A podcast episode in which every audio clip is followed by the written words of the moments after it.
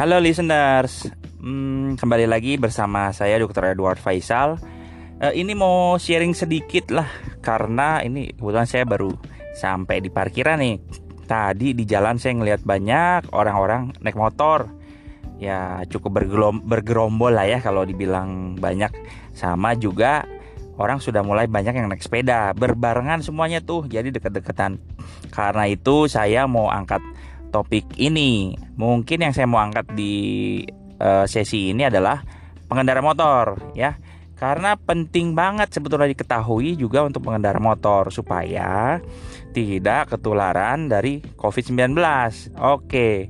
Mungkin yang mau saya kasih tahu lebih awal ini adalah persiapan apa aja yang harus disiapkan oleh pengendara motor atau mungkin saya tambah kali ya, driver ojek online ya. Yang pasti kelengkapan diri itu mencegah dari kecelakaan. Sudah pasti adalah helm. Nah, helmnya yang SNI. Tahu nggak sih bahwa helm itu juga bisa memproteksi dari COVID? Ya, jadi kaca helmnya itu kalau kita tutup sebetulnya mirip kayak face shield yang kita lihat banyak orang pakai ya ataupun para dokter dan tenaga medis lain yang pakai. Kemudian harus siapkan apa?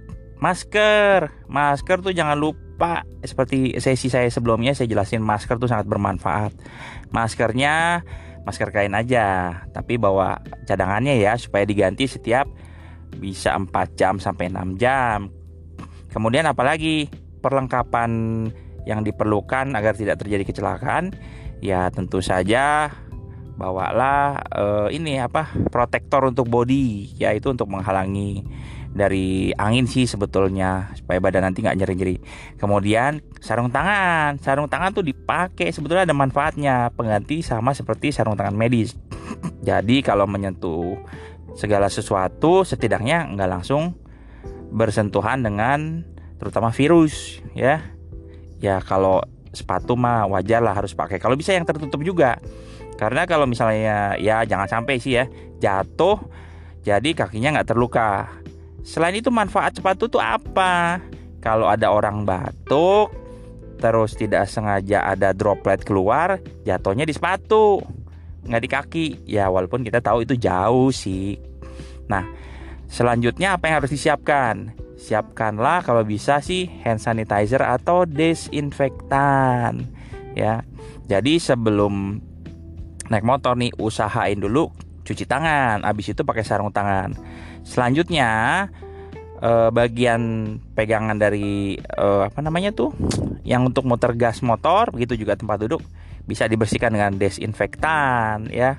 Hand sanitizer itu dimanfaatkan kalau misalnya nanti melepas sarung tangan kemudian ingin membeli sesuatu atau mengambil sesuatu ya kan? Apalagi kalau misalnya nanti membeli makanan atau minuman itu adalah hal yang penting oke selanjutnya apalagi ya ya selanjutnya adalah mempersiapkan hati dan pikiran kita tentu saja harus berpikir positif ya berpikir positif itu sangat baik untuk meningkatkan kekebalan tubuh. Selanjutnya, sebelum berangkat yang dilakukan adalah berdoa untuk selamat di jalan sampai dengan tujuan.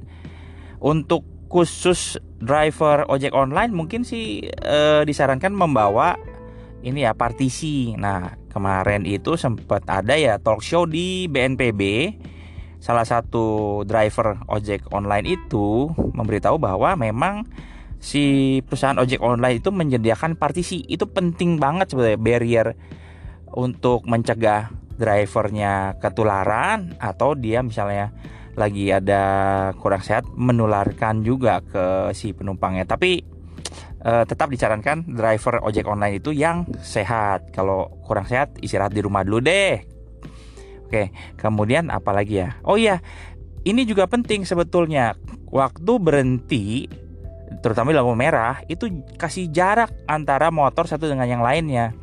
Jadi sempat ada saya ngeliat di TV itu uh, model kayak uh, startnya balapan ya, balapan motor ala ala ala MotoGP. Nah itu penting banget. Tadi saya lihat tuh di jalanan banyak banget yang nggak memperhatikan itu. Apalagi di sebelah sebelahnya ada yang nggak pakai masker.